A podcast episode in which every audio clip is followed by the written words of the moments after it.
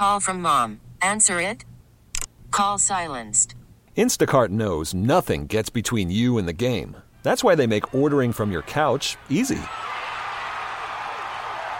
Stock up today and get all your groceries for the week delivered in as fast as 30 minutes without missing a minute of the game. You have 47 new voicemails. Download the app to get free delivery on your first three orders while supplies last. Minimum $10 per order. Additional terms apply.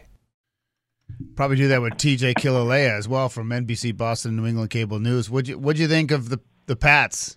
What's your little? Oh, well, Brian, good morning. First of all, yeah, it was. You know, I have to say I was pleasantly surprised by how I thought they outplayed Buffalo in the first half. To be honest, Yeah. and if the special teams weren't rotten, you know, it might have come down to the last two possessions. So, a lot of it's going to be very interesting off season. Uh, I think Kraft is ready for a lot of change, but he knows, you know, he's got to be loyal to Belichick until he gets uh, breaks Shula's record, and it could be a painful road to get there. So I'm very curious to see what happens. But uh, it was a it was a very frustrating season for a lifelong Pats fan. Yeah, I mean they gave away some games, and I mean Matt Patricia's already trending this morning, so we'll see. I mean, if they had if they had beaten the Raiders in that game, if they hadn't thrown that away, that game yesterday might have just been you know like scrimmage. But they just they that that Raiders game, the, I cannot believe what they got a you know hose on a bad call, and then that lateral was just Just you know, embarrassing. it, it was like bad football. You know, It was embarrassing, and then what they gave away another game too when they fumbled. I mean, they could they could have easily been in the playoffs. And they weren't. I think that's what's frustrating because they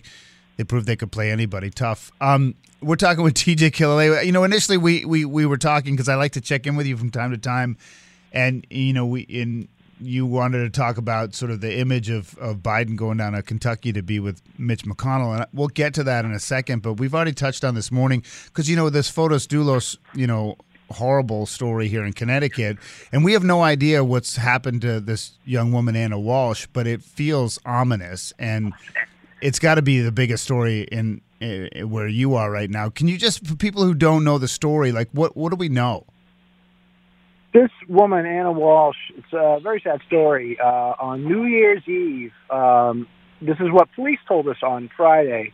Uh, she was headed down to the uh, Washington area where she has a home. She works there, um, and she didn't get on a flight. They were alerted to it. So that was Sunday, right? Sunday going into Monday, or Saturday going into Sunday, right? Right. Saturday going into Sunday. On Wednesday is when law enforcement was alerted to what was going on, and that raised eyebrows among many in the media and many outside of the media. It's like, well, it took a couple of days. Um, there were searches that happened, and then on Friday, excuse me, Thursday, the former house of Ana Walshe and her husband caught on fire, burnt down, or suffered serious damage. And you know, when that happens, you see the address. You're like, whoa, that's the address that they've been. That's the address where Ana Walshe was. You're like, whoa, what what's going on? What what's going on here? And and you know, the first you know fire said, look, this is totally independent of what's going on in the rest of their lives. This fire was caused was an accidental fire, essentially. Right. No, no uh, No relation or no connection necessarily. Right, right. You know, at, at first blush. So uh, you know, the search continued. Unfortunately, um, there's been no word. We've uh, our station, others have spoken with her best friend who lives in the D.C. area. This is very unlike her for her to vanish or go incommunicado. And then uh, yesterday, uh, her husband was uh, placed under arrest uh, for essentially interfering with the police investigation or mis- misleading a police investigation. He's going to be in court today, and it's uh, it's just another. It's not you know. There's still no answer. We still don't know where she is. They have uh, three young children, uh, all under the age of six.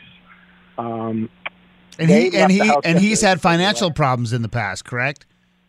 Yeah, his uh, he's awaiting sentencing for essentially wire fraud. Uh, for uh, a friend of his uh, had paintings that belonged to Andy Warhol, and uh, what he, he um, well, he, he didn't handle it in the best way, and he's awaiting sentencing. And Ana Walshe actually wrote a letter in his on his behalf, as you would expect a spouse to do uh, uh, when someone's up for uh, criminal punishment uh, saying, you know, he's a good man. This is, uh, you know, out of the norm. And uh, so there's apparently some, you know, money issues, or wh- who knows what the motive in- that was. But uh, Hmm. there's a lot, a lot to be answered for here, Brian. Yeah, and obviously until we, you know, find out where she is or what happened to her, mean, nothing else can be done until that piece of the puzzle is hundred percent. is, Yeah. is filled in. Um, uh, we're talking with T- TJ Killalea from New England Cable News and NBC Boston here.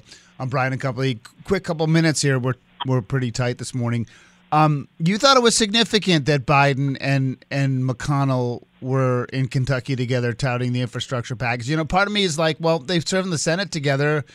It makes sense. Like, what? What? Do you, it almost made you kind of ho- hopeful, if you will. Yeah, that you know that's a good way of putting it. I, you know, the contrast was so interesting. That's what really struck me is that the House. It's pretty simple to announce uh, to elect a speaker. That should have been done weeks ago, Right. and it, they hadn't done it. And it was a real dysfunction all of last week, as everyone uh, who watched could see. President Biden went down to Cincinnati um, and to a bridge which links Ohio and Kentucky. So you know, red country. That's you know, and that, that's those states are unlikely to devote. Uh, blue anytime soon. He was joined by the Democratic governor of Kentucky, the Republican governor of Ohio, the, uh, the former senator of Ohio's Republican, the current Democratic Ohio senator, and the most prominent Senate Republican since John McCain has passed, Mitch McConnell, the most powerful. Who uh, I mean, he is a conservative to the core, Mitch McConnell. The fact that he would come out in public to join President Biden for an event which championed bipartisanship. You know, everyone wants to champion the projects they bring home and the money they bring home. And this is a massive deal. This is a bridge that's been in disrepair for years. Uh, the symbol, you know, and they took this picture, and all politicians know the symbolism. Underneath the bridge, they're shaking hands. They they have their arms around each other's back.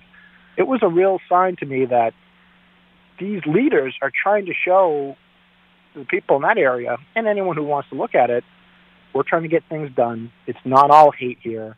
We're not going down a path of disrepair.